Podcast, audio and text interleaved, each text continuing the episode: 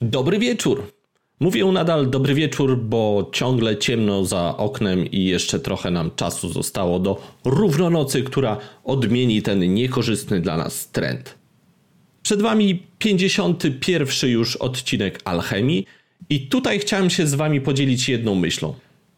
Otóż jak dawno, dawno temu zaczynałem nagrywać wywiady, to wyobrażałem sobie, że będą one trwały no tak 20 minut, może pół godziny – a tymczasem wszystko wskazuje na to, że wywiady robią się dłuższe, dłuższe. Ten ma godzinę 40.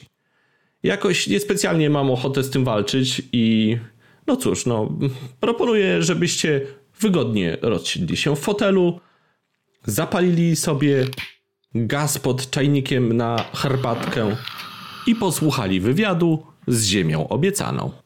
Warto, bo poruszymy parę ciekawych tematów, na przykład Jaki procent na eksport? Czy w ziemce ważą z pasją? Czy małe puszeczki mają sens? Jak ważyć mailem? A także, czy browar Ziemia Obiecana przeniesie się do Malezji? Ja nazywam się Przemek Iwanek i zapraszam Was do wysłuchania 51. wywiadu Alchemii. Jestem w Ksawerowie, w Ziemce. Siedzą ze mną Damian Blinkiewicz. Łukasz Szkierski. Kraft to ludzie, więc dlatego musieliśmy zacząć od przedstawienia się. Zacznę od pytania noworocznego, ponieważ zaczął nam się nowy rok 2022, zwany Nowym Polskim Ładem. Jak Wam się udał Sylwester w Ziemce? Dobrze chyba, wszystko poszło. Ale muszę powiedzieć, że za dobrze, za dobrze nawet momentami. Ale browar przetrwał, jakieś tam drobne straty się pojawiły i, i będziemy dalej funkcjonowali. Znaczy widziałem wgięcie w zbiorniku, to od tego? Czy... Nie, nie, zgięcie było wcześniej, ale brama nam się uszkodziła podczas otwierania e, przed północą. Za bardzo poimprezowała. No, można powiedzieć, że zabrakło trochę wyobraźni i teraz jest serwisowana, ale, ale myślę, że nic strasznego się nie stało, więc oprócz, oprócz szkieł poszło dobrze. Tak naprawdę to, to szczerze mówiąc y, spodziewaliśmy się, że będzie większy chlew, że tak powiem, a ludzie jednak, jednak okazuje się, że ludzie, którzy piją kraft, to nie są miriczki, to nie są zwierzęta, tylko ludzie na poziomie, więc żadnych tutaj nie było ekscesów i nawet jak e, przyszliśmy e, do browaru po następnego dnia, do, po wydarzeniu, żeby, no ja byłem przerażony, bo bałem się, co zastanę, jak to będzie wszystko wyglądało, to byłem zaskoczony, że jak dobrze to wyglądało. E, I moja żona też w sumie była zaskoczona, że dobrze to wygląda i i później stwierdziliśmy, że jednak, jednak piwo rzemieślnicze muszą pić ludzie, którzy wbrew pozorom są Kultura kulturalni, tak, mhm. tak, dokładnie tak. I te obrazki takie, które pamiętamy z jakichś e, festiwali, które się zdarzały z Birgit Madness czy warszawskiego festiwalu, jakieś pojedyncze, które później już w sumie na tych ostatnich edycjach nie, nie, nie, nie, nie, nie było tego widać. To są jednak fałszywe, jakieś jednostkowe i generalnie ludzie się potrafią bawić i zachować klasę. Także tak tutaj było, że Wszyscy się dobrze bawili, ale w granicach rozsądku. Nawet była grupka ludzi, którzy przyniosła jakieś gry planszowe, grała w gry planszowe i w taki sposób postanowiła sobie spędzić czas, więc, więc ogólnie było fajnie i, i pewnie byśmy chcieli za rok powtórzyć to wydarzenie. Wiesz, jakie to były planszówki? Nie mam zielonego pojęcia, bo ja, ja, nie, ja nie, nie grałem, nie gram i a też e, byliśmy zajęci jakoś obsługą tego oraz nie tylko obsługą Także, także nie, nie, wiem, co oni tam grali do końca, ale, ale w coś tam grali. Bo to już była kolejna impreza, prawda? Wcześniej było otwarcie parapetuwa. Dozo tak, Fest? Tak, wcześniej był Dozo Fest i jego też chcielibyśmy, może Sylwester to jest, możemy powiedzieć, można powiedzieć na ten moment pod takim znakiem zapytania, czy on będzie w przyszłym roku, natomiast festiwal chcielibyśmy robić raz do roku.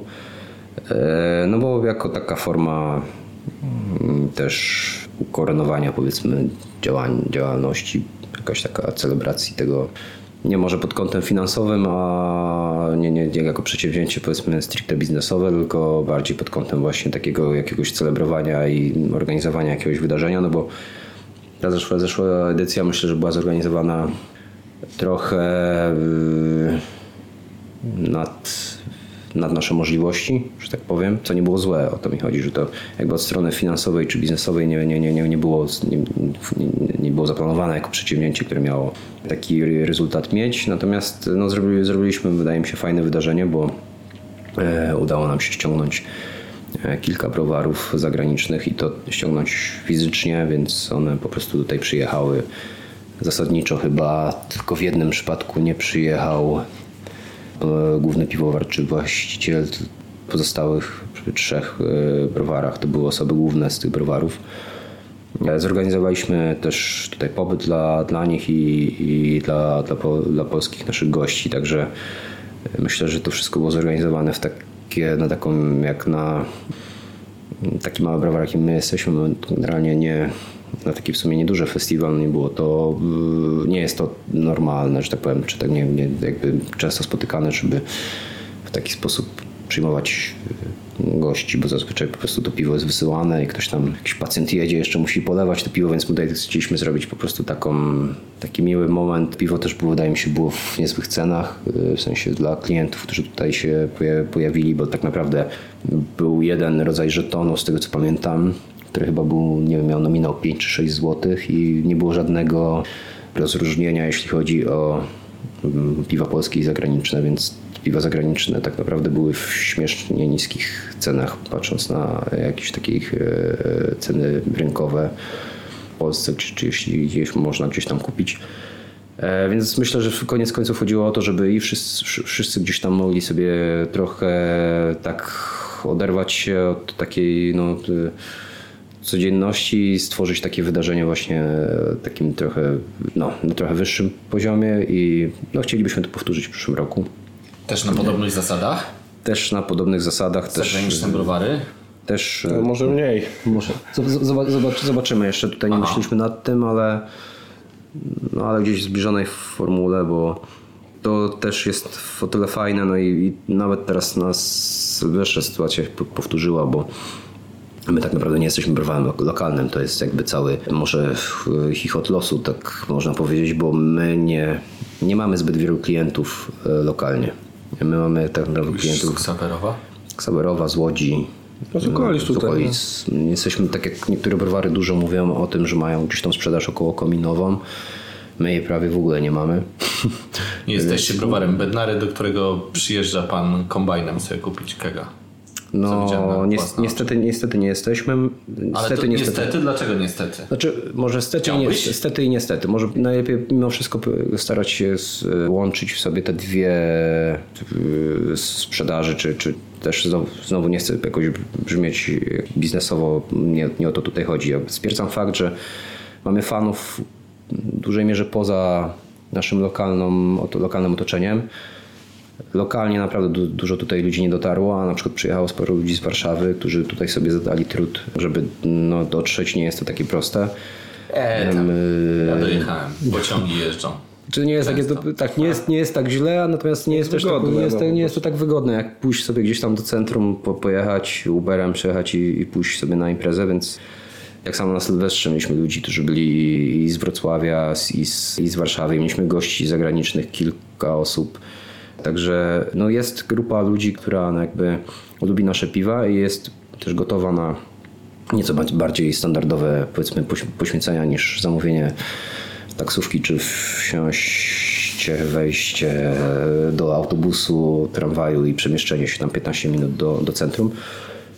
Więc chcielibyśmy też takie wydarzenie organizować raz do roku, żeby ono też było tak jak mówię, no myślę, że wrzesień to taka optymalna pora żeby ono też było korzystne jakby finansowo dla odwiedzających, żeby to była dobra możliwość, żeby w dobrych, za stosunkowo relatywnie y, nieduże pieniądze można było spróbować fajnych rzeczy i przy okazji poświętować y, z nami. Więc tak by idea przedsięwzięcia jest bardziej na zasadzie celebracji, za- zabawy i świętowania niż na zasadzie organizowania festiwalu, który ma się stać jakimś takim przedsięwzięciem finansowo-biznesowym, biznesowym, no może tak. Tyle, nie wiem, czy tam No, do, dobrze by było, jakby na siebie zarabiał, ale no, nie jest to najważniejsze, żeby jakiś duży wynik wykręcał, nie? Tak, Przede wszystkim ma być impreza. Ma Tak, być impreza, ma, ma, ma, mają się pojawić właśnie Fajna ludzie, atmosfera. fajna atmosfera. Atmosfera była fajna. e, dozo, tak, no. to do- do- to było fajnie. W sumie no, trochę żałujemy, że Mieliśmy taką e, atrakcję przygotowaną na, niestety na sam koniec, bo to jest taki zespół brasowy z Warszawy Brass Federacja. Nie wiem, czy kojarzysz Przemku. To, to jest goście, którzy grają na realnych instrumentach i można ich spotkać właśnie w Warszawie nieraz przy palmach, grają w nocy, zbierają, zbierają się, Na ulicy po ludzie na, na, na, Ostatnio byli Muszę u- wybadać temat. o, polecam i oni potrafią naprawdę zrobić fajną, rozkręcić fajną imprezę, jak już w szczególności ludzie już nie są zupełnie może trzeźwi, też jakby są bardziej wyluzowani pod kątem potencjalnej zabawy. Oni wchodzą w tłum, potrafią wejść, zacząć grać i niestety tego bardzo nam zależało, żeby oni przyjechali, ale mieli już po prostu pobukowane te terminy i dogadaliśmy się tylko na jakąś taką późną godzinę, tam 22 czy coś takiego, więc część gości już musiała po prostu się zebrać, szczególnie ci, którzy e, wracali właśnie gdzieś tam do innych miast. Było naprawdę, jak przyjechali, to wtedy już rozkręcili też e, imprezę, więc nie wiem od czego, od czego zacząłem, e, zaczęła się ta dygresja, ale w każdym razie, no, podsumowując jeszcze raz, idea jest taka, żeby fajnie się pobawić i, i tyle. Bardzo dobra idea. Poruszyłeś pewien wątek, że Browar Ziemia obiecana ma fanów z całej Polski z zagranicy. Coś powiedziałeś w stylu, że tak się stało. A czy to nie jest tak, że celowo kreujesz tak browar, żeby właśnie otwierać go na zagranicę i na ludzi spoza okolic Łodzi, tylko właśnie, żeby był międzynarodowym, ogólnopolskim browarem takim rozpoznawalnym wszędzie, a nie właśnie wąsko? Bo mi się wydaje, że chyba to kreujesz troszkę sam. Polemizowałbym. To znaczy Stało tak, się samo? Tak, właśnie trochę się stało samo, jakby ja też tak jakby koncepcja na początku była też y, nastawiona, właśnie koncepcja była nastawiona na to, żeby bro- browar miał charakter lokalny i w ogóle na samym początku idea była tak, że mieliśmy tam ważyć belgijskie style i, i tam dalej. Ale, ale Nie byłby to pierwszy browar, który miał ważyć wyłącznie belgijskie Tak, style. e, mieliśmy ważyć te belgijskie piwa. To tam oczywiście, z, zresztą nasze pierwsze trzy piwa to były piwa belgijskie, nawet gdzieś, gdzieś tam je sprzedaliśmy. Przy czym pierwsze było wadliwe mocno. Ale, ale jakby idea była taka właśnie, że chcieliśmy tutaj szukać e, lokalności, takich lokalnych klientów. Ja takie mm, czynności, próby podejmowałem, żeby znaleźć e, ich. Natomiast jakby później, e, kiedy zrobiliśmy tą pierwsz, pierwszą powiedzmy nowofalową ipkę Georgia na warszawski festiwal piwa i to po prostu już się samo wszystko potoczyło. Jak, jakbyś mnie zapytał, czy właśnie, czy to jak kreuję, czy to już usiedliśmy i powinniśmy, wiesz co, musimy podjąć tam takie działania, żebyśmy tam może się skupili na, na, na jakiejś tu sprzedaży ogólnopolskiej. No po prostu tak nie było. Tak po prostu po- pojawiło się to piwo, ono było do, zasmakowało ludziom. Było tam trochę inne niż y, wtedy y, większość piw była na, na, na, na rynku, jakby gdzieś tam zrobiona właśnie teraz w takim bardziej na modłę. Oczywiście nie tak dobre jak teraz polskie piwa y, nowofalowe ipki potrafią być, ale ale była to próba taka jakaś pozytywna w kierunku takiego, takiego jakby kształtu, kształtu IPA. To gdzieś tam bardzo ludziom zasmakowało, no i nagle się zaczęło, że jakby ludzie, to multitapy zaczęły chcieć to piwo po prostu. I jak oni zachcieli, jak multitapy zaczęły kupować to piwo, którego było niedużo, bo mieliśmy tylko dwa zbiorniki tak naprawdę, więc po prostu było mało, tak obiektywnie, nie dlatego, że jakiś powstał e, taki s- master plan, że stłamsimy ten, e, stłamsimy podaż, bo wtedy popyt gdzieś tam, to nie, nie było nic takiego, po prostu piwa było mało, bo browar miał tylko dwa zbiorniki. Tego piwa po prostu nie starczało dla wszystkich. Gdzieś tam się nawiązały właśnie te współprace, które y, do, do, po dziś dzień trwają. Tak naprawdę wiele z nich trwa i to są naprawdę nasi dobrzy klienci, którzy właśnie gdzieś tam za, z, zrobili z nami taką, jakąś taką kooperację stałą, w sensie odbiór tych, te, te, tych piw, że nigdy nie musieliśmy się martwić właśnie o sprzedaż i dzięki temu jakby samo wszystko się dalej toczyło, tak? Jakby niosła nas po prostu los. Nas, Fala piwnej rewolucji. Fala piwnej rewolucji nas niosła, multitapy nas niosły tak naprawdę, bo my cały czas to piwo w kegu produ- produkowaliśmy. Ono się zaczęło ludziom smakować, w sensie ludzie chcieli je po prostu kupować, w sensie pić. Z kolei multitapy też chciały od nas kupować, no bo ludzie chcieli je kupować z kranu. Też wydaje mi się, że byliśmy jakoś korzystni cenowo w stosunku do innych e, browarów e, na rynku. I gdzieś tam cały czas to piwo, które cokolwiek wypro- wyprodukowaliśmy, to było zabierane do, do tych naszych stałych odbiorców. Więc jakby ja nie działałem od lat jako aktywny sprzedawca tak naprawdę.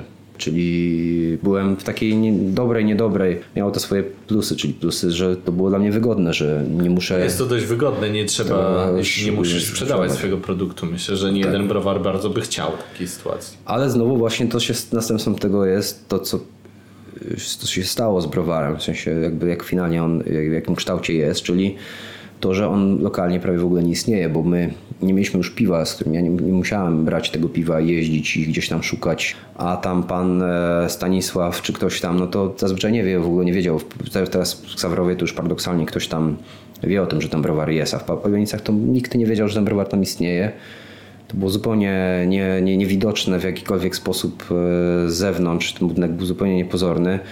Skala była mała, więc też tam się w ogóle mało działo. Więc w Pawienicach mało kto wiedział, że ten browar jest e, i mało kto w ogóle miał możliwość e, napić się tego piwa, a co dopiero e, jakiś lokalni sprzedawcy, czy tam restauratorzy, czy, czy tam z Łodzi, y, skoro my nie prowadziliśmy żadnej takiej aktywnej sprzedaży, mm, no to jakby oni nie mieli nawet szansy tego piwa kupić. Już abs- abstrahując od tego, że rynek gastronomiczny, wydaje mi się, o tyle jak ja go troszkę poznałem od strony takiej sprzedaży, sprzeda, sprzedawcy, no to przynajmniej ten rynek e, łódzki jest moim zdaniem dość cię- ciężki w tym sensie, że jakby tutaj te oczekiwania do, w stosunku do browarów są trochę inne niż, niż my nimi, niż na nasz, powiedzmy, my profilowo pasujemy jakby do tego, do tych oczekiwań, czyli generalnie my gdzieś tam robimy to, to skupiliśmy się na tych nowofalowych e, ipkach i sourach, e, pewnie teraz dojdą jakieś, do koniec końców jakieś stauty. Są to piwa mocno doinwestowane, tak nazwijmy to po imieniu, tak? Czyli w sensie my naprawdę tam gdzieś e, doinwestowujemy od strony surowcowej, więc one są kosztowne. Nie są to lagery czy Hefeweizeny, które tam się tłucze w dwa tygodnie, w sensie mówię o Weizenie oczywiście tam i stosunkowo niskim kosztem wy- wypycha, więc tam gdzieś ta gastronomia może kupić tanie piwo stosunkowo. Oczywiście nadal drogie w stosunku do nie wiem, tam czeskiego czy czegoś takiego, ale, ale, ale gdzieś tam w ich już odczuciu drogie. A co dopiero jakaś taka dopasiona gdzieś tam ipka z dużą ilością chmielu, chmielu i tak dalej, no to ciężko nam w ogóle, ciężko mi jak jakieś pojedyncze przypadki były, że gdzieś jakieś tam rozmowy od- się odbyły, no to jakby brak, brak takiej świadomości, ile coś może kosztować wyprodukowanie, co my produkujemy, to jest ciężko to wytłumaczyć nawet, dlaczego to może być takie drogie tak naprawdę, no, w sensie w stosunku do kega gdzieś tam na przykład właśnie jakiegoś prostego stylu. Więc Spróbuj ludziom wytłumaczyć, dlaczego cydr rzemieślniczy jest droższy od lubelskiego. Polecam. no, także, Tłumaczenie. także ko- koniec końców podsumowując, no to myślę, że teraz ja cały czas mówię, a Damian nic nie mówi, ale gdzieś tam sięgamy Zaraz tej będziemy historii- pytać tak. o coś jeszcze. Zaraz, y, znaczy mówimy tam teraz głównie o tej historii. No to historia była taka, że po prostu poniosła nas, poniosło nas życie, że tak powiem i finał jest taki, że faktycznie gdzieś tam lokalnie mało y, funkcjonujemy. Ale też no powiedzmy sobie szczerze, no, jeżeli browar od początku się opierał tylko na kegu, nie? To nie sposób było w 2016 roku wstawiać kegi gdzieś tam do po prostu restauracji swoich, bo jak pójdziesz do restauracji zapytasz, czy by chcieli kega, to powiedzą, że tak, no ale chcą jeszcze cały roll bar, wszystko, serwis tego wszystkiego, na taki mały browar jednoosobowy czy dwuosobowy nie możesz sobie na to pozwolić, to jest oczywiste, nie? Czy może- może sobie pozwolić na zasadzie wyjątku, tam jakieś pojedyncze współpracy, ale jeśli mam cały model się oprzeć na tym, no to jest bardzo, nie wydaje mi się, żeby to było finansowo możliwe i jakoś czasowo. A tutaj faktycznie no, też tam takie właśnie no, były, były pojedyncze rozmowy, gdzieś e, ktoś chciał nasze piwo, jakiś tam dobry lokal łódzki i po prostu po- popadało ja, jasne pytanie, że no słuchaj, no tutaj mamy od tam browaru regionalnego X, e, ogródek i tak dalej, no co możesz nam zaproponować? Po prostu dużo restauratorów traktuje browar jako, że to browarowi zależy, żeby być w tej restauracji od strony już nie sprzedaży piwa, tylko promocji. Zwłaszcza lepszy. Tak, tak. Zwłaszcza lepszy, zwłaszcza lepszy lokal, który ma dużo klientów i do którego inne browary próbują się dostać. Także ja dość szybko ze swoją tą małą skalą i takim po prostu też tym droższym piwem, e, tymi, tymi swoimi pkami, no to stwierdziłem, że to nie ma, nie ma szans, tak? My gdzieś nie, nie mamy co tutaj walczyć z, wiat, z wiatrakami i y, po prostu skupiliśmy się na na tym, żeby sprzedawać, produkować więcej, trochę się rozbudowywać i produkować więcej tego piwa i do tych ludzi, którzy właśnie do tych naszych klientów, którzy tak naprawdę do dzisiaj no, są naszymi chlebodawcami tak naprawdę, no bo nie ma co tu oszu- oszukiwać, że jednak cały czas ten kek mi- mimo wszystko jest, mimo że rozpoczęliśmy to puszkowanie, to jednak kek jest taką podstawą, tak? Wrócę jeszcze na chwileczkę do tyłu. Zagranica to temat bardzo prosty. Jaki procent zagranicę? Wiesz co, ten procent to mi jest ciężko powiedzieć, w sensie musiałbym, bo to są jakieś tam powijaki tak naprawdę, ale bardzo sympatyczne powijaki na razie, tak to się, mm, wydaje mi się, że Czyli nie sprzedajesz większości za granicę. nie, nie, nie, nie, my jesteśmy jakby zbyt małym przedsięwzięciem cały czas, w sensie nawet e, jeśli chodzi o tą ilość puszek, które rozlewamy, to nie są żadne ilości. Ja też jestem To teraz puszki. Jaki procent puszek w takim razie? Wiesz co, w tym momencie puszki to jest około 30% mniej więcej całości piwa. Mi jako, nazwijmy tak od strony takiej sprzedawcą, te chłopaki się śmieją właśnie, że, że jestem e, działem sprzedaży, no to myślę sobie, bo jeśli chodzi o puszki, no to jest, no, jestem takim aktywniejszym, zacząłem sprzedawać te puszki, tak, czyli w sensie gdzieś tam zaczęliśmy współpracę z dystrybutorami, i, I to, co, do czego dążymy, to nie jest sprzedaż dużych wolumenów, pojedynczych pozycji, tylko sprzedaż małej, małej ilości puszek, większej ilości pozycji. Również w sprzedaży zagranicznej. Czyli w ogóle nie mamy tego parcia, y, to bardzo się powoli gdzieś tam rozwija, bo po pierwsze, gdzieś tam nie czujemy się pewnie jeszcze z, z tematem trwałości, jakimiś oczekiwań, wymagań e, klientów, w sensie dystrybutorów, którzy gdzieś tam mają oczekiwania co do długości przydatności tych puszki do spożycia. Jakby teraz w tym momencie mamy 5 miesięcy e, na puszce i to jest już jakby granica, której e, powie- powiedziałem sobie, że nie będziemy przekraczać. Zaczęliśmy od dwóch miesięcy, tam było, było, chyba było trzy miesiące. I teraz właśnie przy tych sprzedażach zagranicznych, które się pierwsze pojawiły, po- zgodziliśmy się na te 5 miesięcy. No i powiedziałem, że te 5 miesięcy to jest, to jest maks. No bo tak powiedzmy sobie szczerze, piwo nie pa, IPA niepasteryzowana, e, najpewniej nie prawidłowo przechowywana, bo ludzie po prostu, nie wiem, dzisiaj nawet na ten temat myślałem, bo widziałem jakiś wpis na, na, na Jepipce czy gdzieś, że tam jakieś piwo się y, przegazowało, wybuchło komuś i, i ktoś napisał, że nie ma znaczenia, że piwo nie jest przechowywane w lodówce, nawet jak jest wskazanie do przechowywania w lodówce, że to nie ma znaczenia, że producent ponosi odpowiedzialność. I tak sobie myślałem, że no nie wiem, no kurczę, kupuję jogurt, czy kiełbasę, czy ogórki kiszone i nigdy nie napisałem do producenta kiełbasy, ogórka kiszonego, czy jogurtu, jak zostawiłem na 7 dni w cieple te produkty żywnościowe, mimo że on napisał na opakowaniu, że mam tego nie robić. I nikt nie ma tego regresu, czy tam tego roszczenia do tych producentów, że to ta żywność straciła swoje właściwości. Natomiast polskie browary są takiej roli jakiejś dziwnej właśnie, w, w której właśnie to, to są takie komentarze, które usłyszałem podczas tych ostatnich podróży z- dystrybucyjnych zagranicznych, że wszyscy pasteryzują, bo ludzie, w- nie wiem, nie mają jakiejś żadnej re- refleksji dotyczącej warunków przechowywania Ale żywności. wiesz, no, ciężko, żeby mieli refleksję. Zobacz, spójrz nawet na mleko, nie? Wszyscy myślimy, że mleko należy trzymać w zimie, kiedy na przykład mleko UHT w kartonach nie musisz. Ale ludzie postrzegają ten produkt jako Tak. taki, który zawsze trzeba trzymać trzymać w zimie. I to mają zakodowane w głowie. Tak samo Jeśli ja, ja myślą mam. o piwie, myślą dokładnie odwrotnie. Nie musisz ich trzymać, nie musisz tego Tak, trzymać musisz w zimie. rzucić do lodówki tylko I- przed spożyciem, żeby sobie Tak. schłodzić. I dużą pracę musisz wykonać, żeby ludzie zakumali, że jeśli masz produkt niepasteryzowany, to powinieneś go trzymać w chłodzie. To są, wiesz, takie rzeczy, które ludzie mają w głowach po prostu. My piszemy na naszej pustce, że wymagamy przechowywania w chłodzie i mówię, mówię tutaj o takich sytuacjach, że jak przechowywaliśmy ipki trochę dłużej, to te, które... Bardzo długo. Tak. Pół roku chyba, czy coś Ponad takiego. pół roku, Tak, i mieliśmy ipki, które były przechowywane w lodówce i takie same, tego samego rozlewu, które nie były przechowane w lodówce i po prostu te z lodówki były nadal dobre. Te tamte, one nie były zepsute ani nic takiego, po prostu były już takie, że szkoda na to ludzkiej wątroby, żeby pić takie przechodzone, Zmęczone. zmęczone, zmęczone tak, takie już mało aromatyczne albo takie może nie utlenione w sensie jakimś tam mm, takim kolorystycznym, no ale czuć, że już to piwo tą z, z, z Zestarzałe, czasu, no. że po prostu je ugryzł. No tutaj co nie ma co się oszukiwać. nie wiem, e, jako producent to już nawet na naszej puszce nie piszemy, że przechowuj w chłodzie, tylko wymagamy przechowywania. Więc jeśli to nie powoduje u człowieka później refleksji, że to on też trochę jest odpowiedzialny za to, jak Myślisz, to że piwo... ludzie to czytają?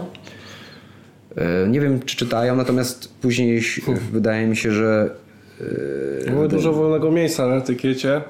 Jeżeli widziałeś nasze... Czyli może tam cały, cały przechowuj w chłodzie, nie? natomiast to już, to już jed... nazwa piwa z ziemi obiecanej. Przechowuj w chłodzie. Natomiast to jest, wiesz, ipki to jest jeden temat i to jest jakby może trochę łatwiejszy nawet bym powiedział, natomiast sowery to jest cięższy temat, bo właśnie akurat ten wpis dotyczył jakiegoś tam piwa z browaru innego, rzemieślniczego, jakiegoś tam sowera, który tam komuś przygazował, chyba nawet był pasteryzo- pasteryzowany. No to co my mamy powiedzieć, jeśli komuś przygazowują pasteryzowane sowery, jak my nie pasteryzujemy piwa, dajemy tam powiedzmy 20-30% tych owoców i to wszystko jest takie, no ja nie wiem, wydaje mi się, że potencjalnie, no, jak ktoś nawet się parał piwowarstwem domowym, czy, czy, czy, czy robił piwa, no to wie, że to jak piwa z taką ilością cukrów, no to potencjalnie mogą się dogazować, tak? Mogą się przegazować i nawet w tym momencie to, te, rozlewy tych sowerów były w małych ilościach.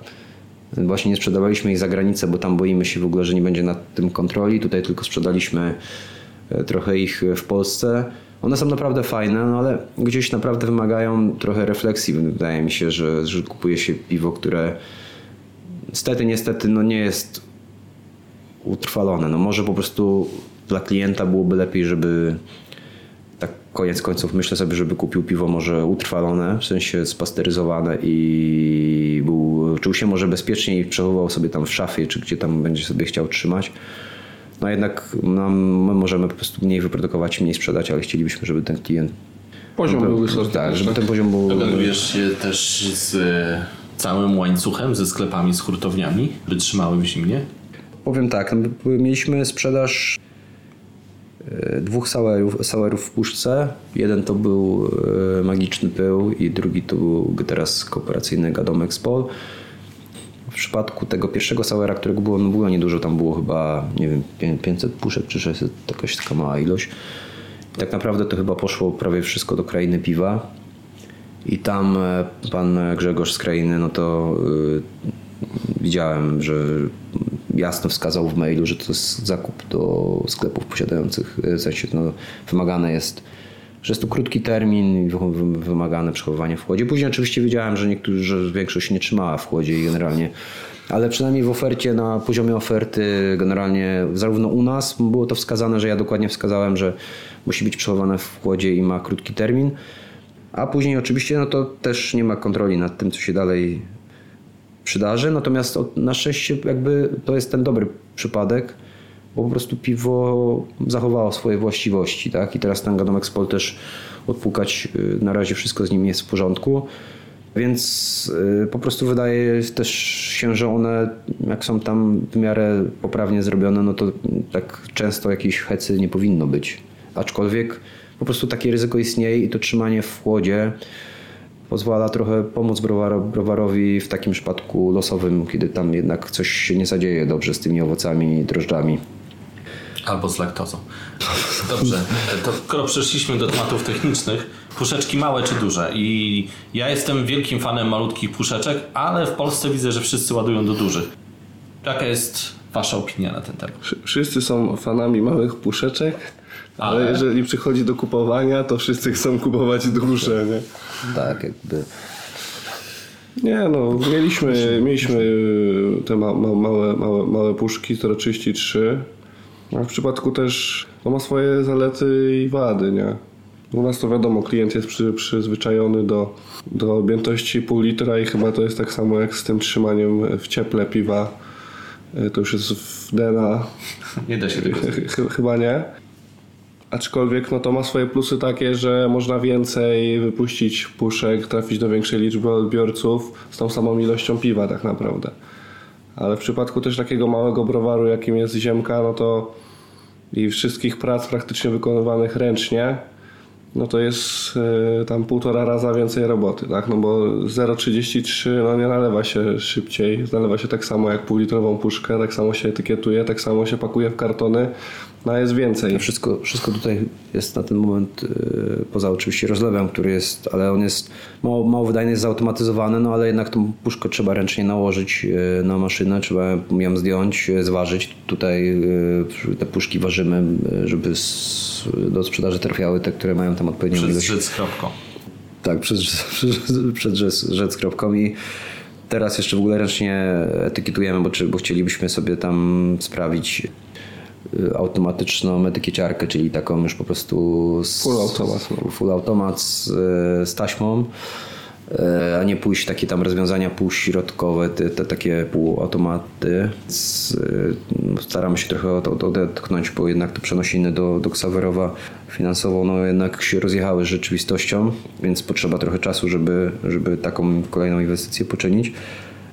Ale będzie więcej małych puszeczek, czy nie? Czy raczej Nie, małych puszeczek w ogóle nie będzie. Nie będzie. Nie, nie, bo mamy maszynę ustawioną na, na y, 500 sztywno. na sztywno na 500 ml na tam Czyli kolejny projekt z moimi puszeczkami odchodzi. Nie, nie, nie. To jakby te puszki małe to był przypadek, tak Przypadek. naprawdę. To nie było żadnego tam masterplanu, że my sobie wymyśliliśmy, że teraz będziemy sprzedawać małe puszki, się odróżnimy i tam e, to będzie nasza kolejna nisza w niszy i tak dalej. Po prostu to był przypadek na zasadzie takiej, że nie wykonano na czas naszego urządzenia 500 ml.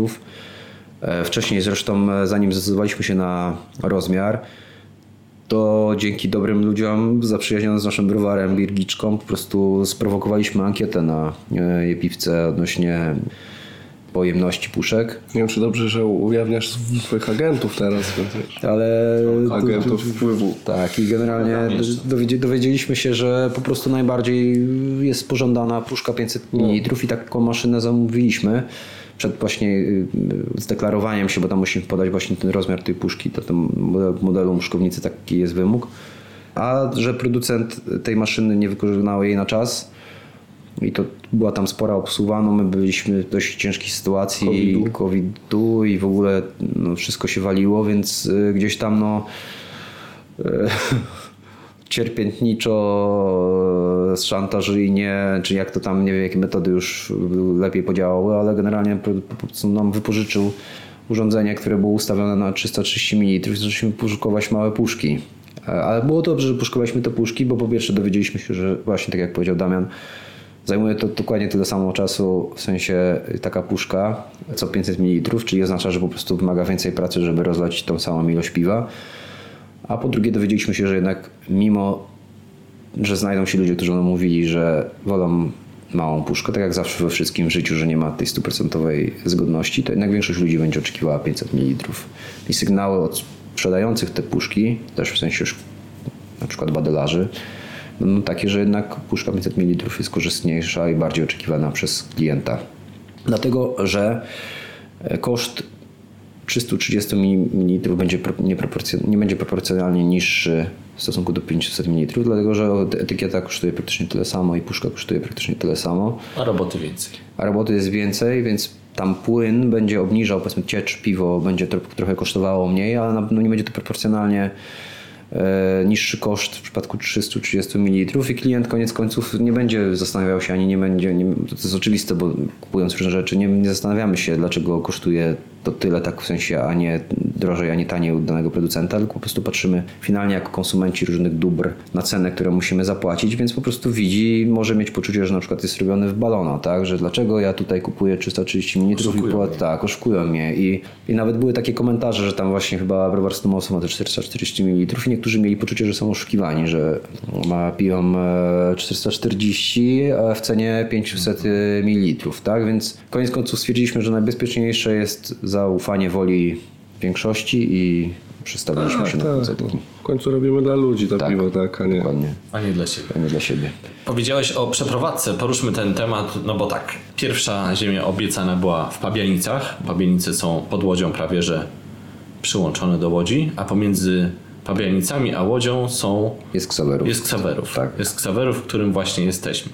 Co nowego się wydarzyło w nowym browarze, bo wiem na pewno o, powiedzieliście już o rozlewie w puszki, to jest jakaś nowość.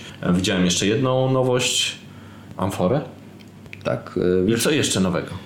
Oprócz tego, że powiększyła się skala produkcji, Znaczy generalnie zacznijmy od tego. Imprezy, no jest najlepsze. nie? Najważniejsze jest to, że możemy wreszcie kogoś zaprosić do browaru i nie wstydzić się tego wszystkiego, bo tam było naprawdę zaplecze Jest socjalne. pięknie było. tutaj, przyznaję. Jest dobry ekspres z kawą też. E, Więc generalnie jest, jakby podsum- nie jest to oczywiście, znaczy, nie, oczywiście nie, bo nie, ludzie tego teraz nie widzą, ale te rzeczy są niedo, niepodokończane.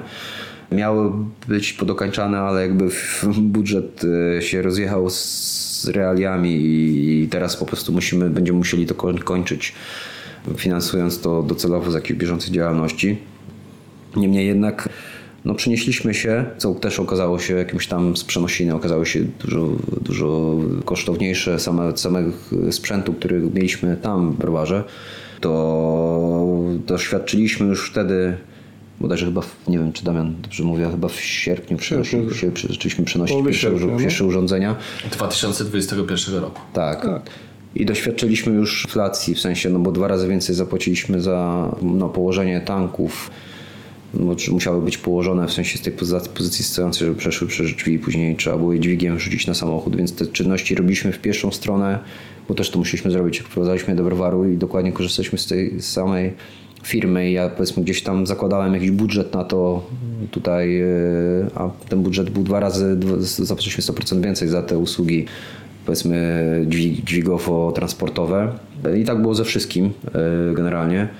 Więc między innymi dlatego ten budżet nie, nie wytrzymał jakby zderzenia z, z realiami. Ale generalnie no, rozbudowaliśmy się wolumenowo, bo teraz powiedzmy nominalnie to będzie około 16-17 tysięcy, tak? Coś takiego. Litrów, w sensie... yy, No dwukrotnie zwiększyliśmy Tak, można powiedzieć, że- pojemność fermentowni. Jeszcze nie mamy, nie mamy jednego zbiornika na zainstalowanego, który, który gdzieś tam był liczony. I nie mamy zainstalowanego jeszcze jednego tam zbiornika, którym pewnie w przyszłości damy znać, jak już go się uda zainstalować. Natomiast z tych rzeczy, które udało nam się zrobić, no to, to kupiliśmy e, zbiornik wody gorącej do warzelni, który też jeszcze nie jest uruchomiony, bo to jest kwestia przerobienia też starej warzelni. Ale jest ten, już stoi ten zbiornik wody gorącej, więc będzie pewnie podpięty. Myślę, że w pierwszym kwartale uda się to zrobić e, teraz tego roku. A z nowinek, takich, które konkretnie pojawiły się, no to mamy urządzenie do chmielenia z naszego własnego projektu. Ma jakąś nazwę ładną? Na razie, na razie nie ma, ale jak już będziemy, konkursik. tak, będziemy pewni, że już funkcjonuje dobrze, to wtedy może faktycznie coś pomyślimy nad jakąś nazwą. Pojawiła się właśnie ta amfora, pojawił, znaczy puszkownica była już w starym rowerze, po prostu jej nie używaliśmy.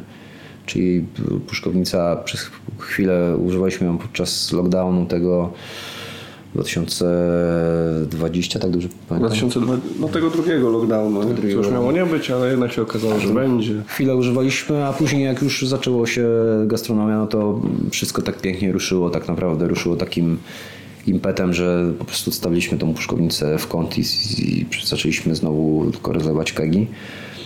Więc ona tak naprawdę tam działała, no nie wiem, ile tam zrobiła z 10 rozlewów może, tam coś takiego było. Z 4000 puszek max. Tak, Jedną paletę. 0,33. Także jakieś mikroskopijne ilości piwa, które zresztą sprzedawaliśmy przecież tak naprawdę własnoręcznie, tak? Przez tam puszki piwa i trochę rozłożąc samodzielnie.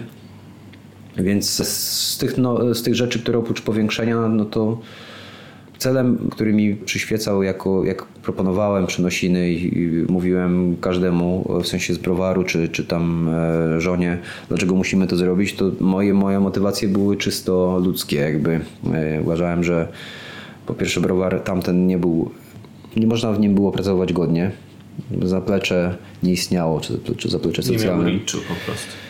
Może nie tyle riczu, ale po prostu Czy zaplecze to był browar pomyślany, że Łukasz tam będzie Tak. sobie robił te belgijskie piwa Tak, tak. dwa razy w miesiącu, Dwa, dwa zbiorniki. będzie spał pod Tak, kadziami, tak. tak. i Po prostu tam, tam było ciężko się pracowało i właśnie tak jak był moment, w którym to była jakaś tam mikroskala, której ja tam byłem sobie sam, czy, czy ewentualnie był Łukasz, pojawił się na początku w roli pomocnika, no to można było powiedzieć, że no to może mogło tam sobie jakoś to funkcjonować, ale jak zaczęło się to troszkę rozwijać, no to no musi mieć człowiek gdzie usiąść, musi mieć człowiek gdzie się przebrać, musi być jakieś miejsce też do pracy. No tutaj akurat siedzimy w miejscu, w którym znowu łączymy jakąś tam pracę biurową z częścią socjalną, bo góra nie jest jeszcze skończona. No ale docelowo to na pewno będzie zrobione. Docelowo y, ta część biurowa też będzie, powiedzmy, biurowa szumnie, ale chodzi, że miejsce gdzieś tam do pracy takiej przy komputerze będzie oddzielone od miejsca, gdzie się po prostu człowiek przychodzi y, odpocząć sobie i tam wypić kawkę i po- posiedzieć w cieple.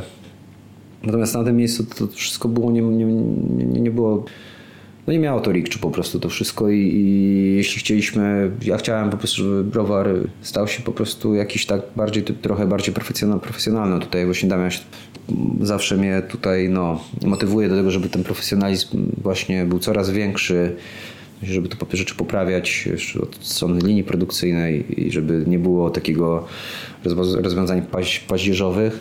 Marzył nam się browar taki zaawansowany technologicznie, jak nie wiem, browar Pinta czy coś takiego. Nie mówię o wielkości, bo takich marzeń nie mamy, ani takich celów.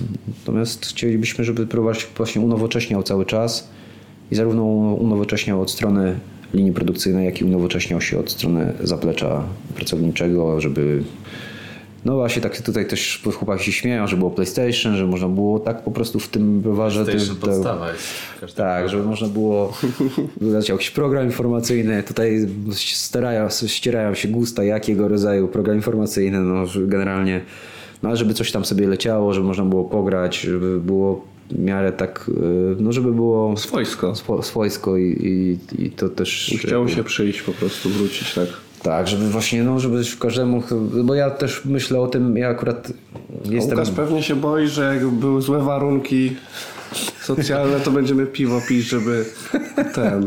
poprawić sobie humor. Tak, Tak, a to tak to ten- jak będzie PlayStation, to będziemy grać zamiast Będziemy, tak, spijać spi- piwo. spijać piwko. Także no nie wiem, ja, ja po prostu uważam, że ja nie jestem piwowarem liniowym, tak nazwijmy to, w sensie warzelanym, tak naprawdę już od wiosny zeszłego roku, tak mi się wydaje.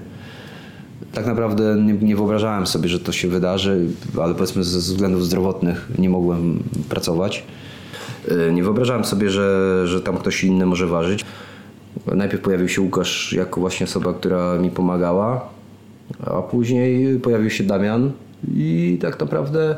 To jaka jest fucha Damiana? Może ja powiem, bo Damian, żeby Może nie był zbyt, zbyt skromny. Damian jest głównym piwowarem w browarze. Nie ty. Nie ja. ja To, co chciałeś mi powiedzieć. tak, że ja dokładnie Słuchaczom. słuchaczom, tak, ja dokładnie oczywiście je, jestem w produkcji piwa tak od, od strony planująco jakiejś tastingowej, tak jak i Damian i in, inni, którzy i Łukasz i był jeszcze Kuba, Kuba wrócił na, do siebie na Śląski, teraz pojawił się Dawid, pojawił się teraz e, Wojtek, więc każdy tutaj uczestniczy w tej produkcji, również nie, nie, nie mam na myśli samej jakiejś takiej e, te, techniczne, technicznie wykonywania tej funkcji, tylko po prostu no, próbujemy to piwo, oceniamy albo pla, planujemy e, jakąś tą produkcję.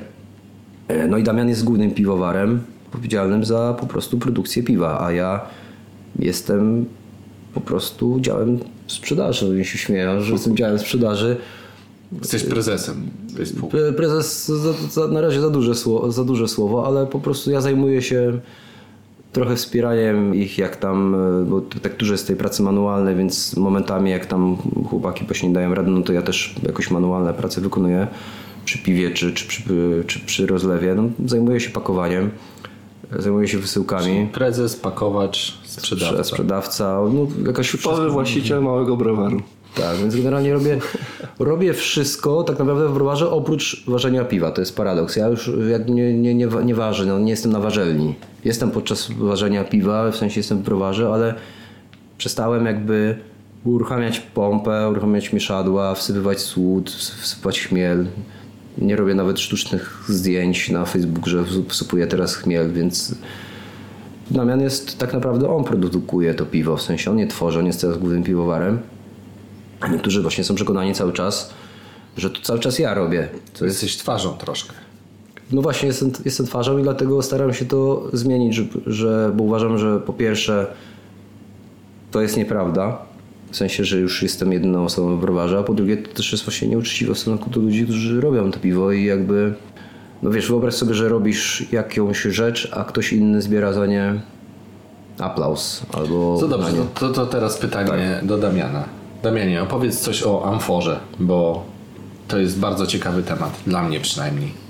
A to trzeba powiedzieć, że to jest Łukasza pomysł był jakiś szalony kolejny, bo Właśnie jeżeli chodzimy, tak, on ma to dużo takich pomysłów szalonych i to myślę, że też e, z tego też wynika ten sukces browaru, bo co by nie mówić, no to zawsze starał się wyszukiwać jakieś tam ciekawe rzeczy, na przykład pomysł, żeby robić e, piwa belgijskie tylko, niestandardowy, bo to było chyba w 2016 roku startował browar, no to już wszyscy Tak, tam 2000. klepali te ipki, ja pamiętam, że też, też pracowałem wtedy w browarze restauracyjnym i nawet już tam robiłem ipki i wszyscy mówili, żeby robić te ipki, a Łukasz, nie, spokojnie, będą Belgia, Belgiany, ale tak samo, tak samo z tą amforą, no to jest taki projekt, żeby może w przyszłości było też, też więcej tych amfor. Na razie mamy jedną o pojemności 200 litrów.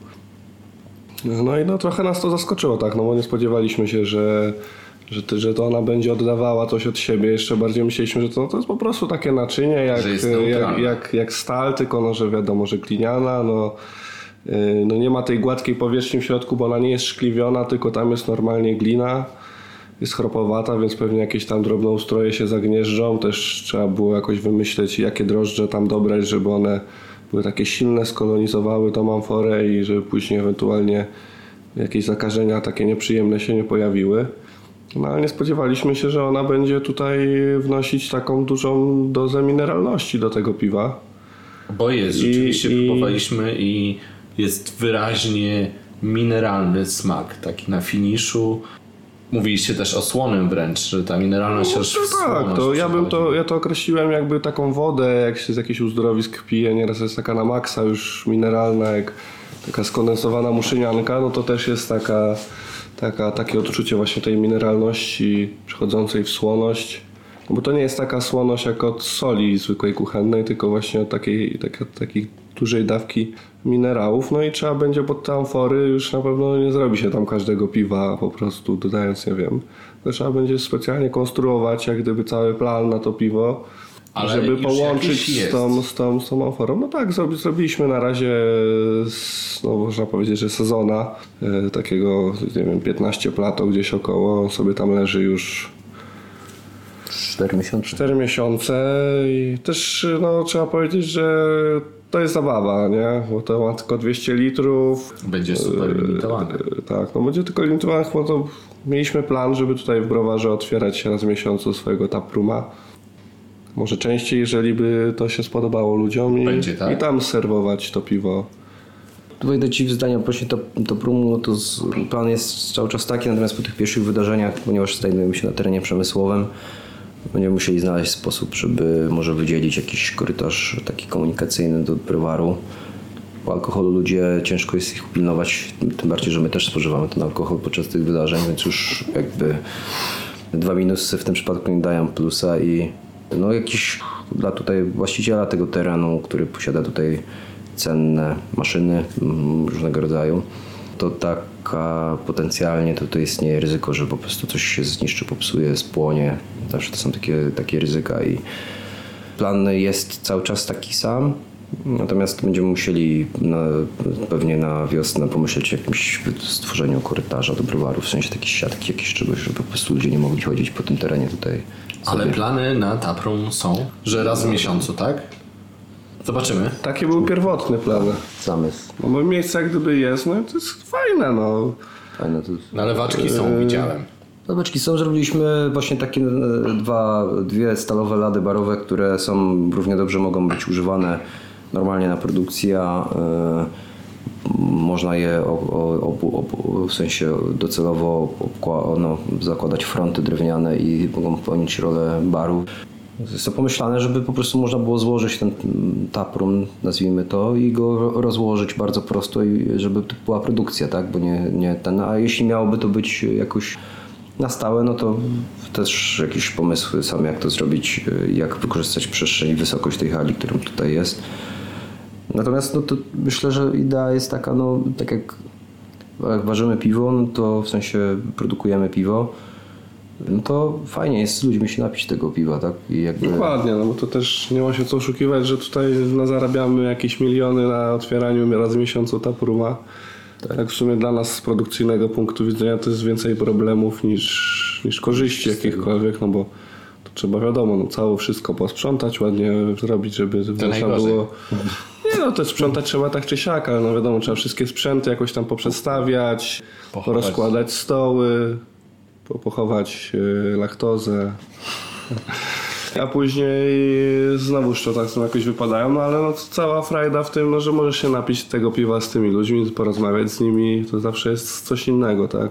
Z końcowym odbiorcą y, widzisz, że komuś smakuje, no to, to jest takie jeszcze to jest miłe po prostu. moty- no. Motywujące, bo wiesz, jak ludzie są i, i to po prostu im to piwo smakuje, no to oprócz tego, że prowadzimy jakąś tam działalność gospodarczą polegającą na produkcja piwa, PKD coś tam 57, to, to właśnie ten krawcik jednak nie jest taką zwykłą branżą, tak mi się wydaje, taką jak produkcja, nie wiem, wieszaków czy skarpetek czy coś takiego. No, Jednak się styka z ludźmi, którzy w sumie wydają niemałe pieniądze, bo te piwa nie są tanie, no to dużo mówić, no piwo powiedzmy w lokalu kosztuje kilkanaście złotych, czy tam puszka kosztuje 14 czy 12, 12-14 złotych w sklepie, no to to są spore, spory wydatek.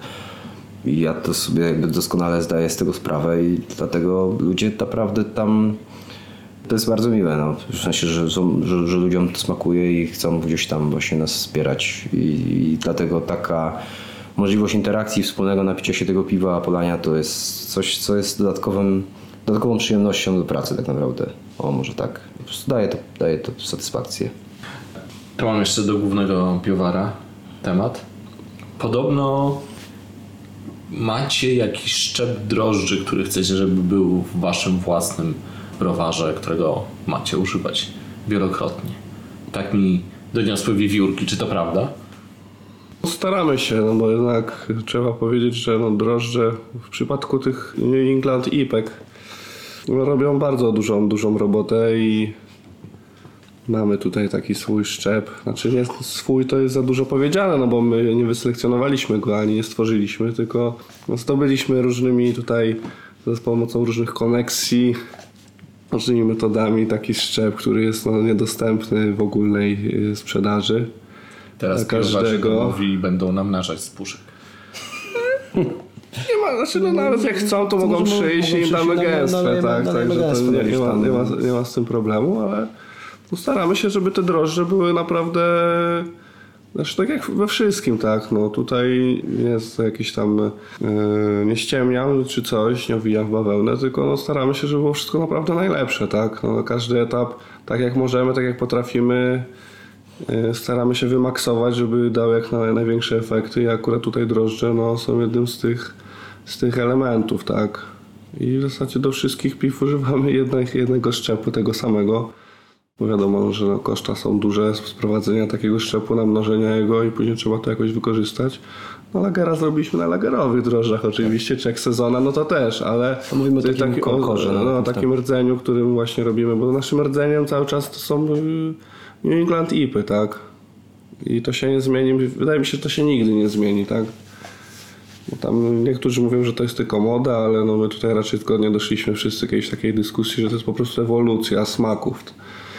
I, I to nieprawda, że taka ipka New England jest bardziej ugrzeczniona, no, no nie powiedziałbym, bo takie końskie dawki chmielu, jakie się sypie do tych New Englandów, to do, do kiedyś jak się robiło ipki tam West Coasty czy East Coasty, to nie sypało się tyle chmielu. Nie? I żeby po prostu ten, ta, ta ilość tego aromatu z tego chmielu, żeby to było jakokolwiek pijalne, wsypiąc tyle chmielu, no to musi być troszeczkę tą słodyczą zbalansowane, bo inaczej nie dałoby się tego wypić, tak? To, to nie polega tylko na tym, y, że się sypie łopatę chmielu do, do, do, do, na zimno i już mamy dobrego New Englanda, tylko szereg czynników musi się zgrać. No i tutaj drożdże są bardzo ważne też w tych New Englandach i stąd Ten Łukasz. Łukasz też od początku chyba, no ty, czy ja to tam nie jestem aż takim ortodoksem, ale Łukasz jako piwowar domowy, no to tylko drożdże płynne później w browarze i chyba z jeden raz tutaj zrobiliśmy coś na suchych drożdżach. Zrobiliśmy Awaryjnie na to, była, to, to, było, to, było, to było awaryjnie, nie? Tak, na, To była awaria, że po prostu jakoś skończyły nam się drożdże, że tam nie zebraliśmy, trzeba było ważyć piwo, użyliśmy suchych sucharów, ale tak to no...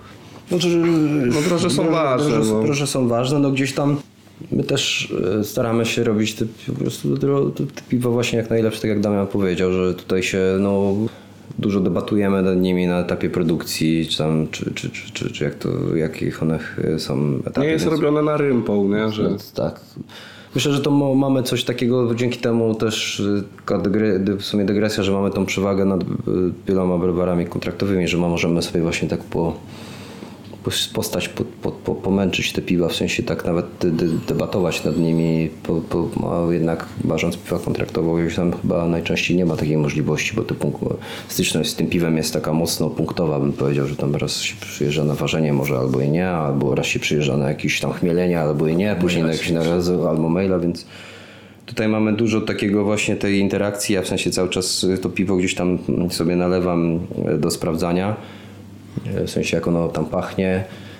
Też właśnie Damian tak samo żyje tym, tymi pi- piwami, no i szukamy cały czas jakby tego, żeby one były po prostu lepsze, no i tyle, więc też drożdże uży- zmieniamy szczepy. No teraz używamy taki akurat szczep, który może jest nie, jest niezbyt dobrze znany.